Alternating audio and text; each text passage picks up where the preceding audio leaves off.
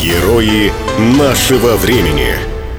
Трэвису Ладлоу, пилоту из Великобритании, 18 лет. В десятилетнем возрасте Трэвис загорелся идеей совершить одиночное кругосветное путешествие на одномоторном самолете. Он начал летать, когда ему было 12, а в 14 лет стал самым молодым пилотом планера Великобритании – 29 мая 2021 года Трэвис вылетел на самолете Cessna из аэропорта Уиком, неподалеку от Лондона, а вечером 1 июня приземлился в аэропорту Кольцово под Екатеринбургом. Свои эмоции после посадки юный пилот снял на видео.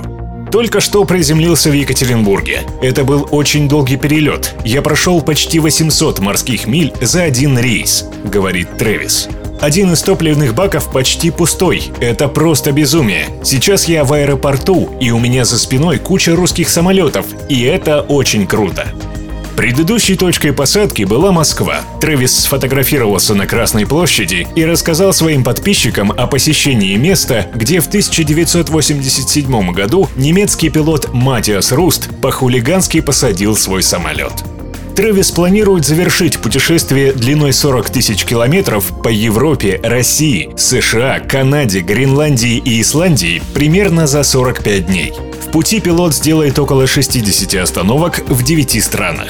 У него есть все шансы побить действующий рекорд книги Гиннесса, поставленный в 2018 году Мейсоном Эндрюсом, и стать самым молодым пилотом, совершившим кругосветное путешествие.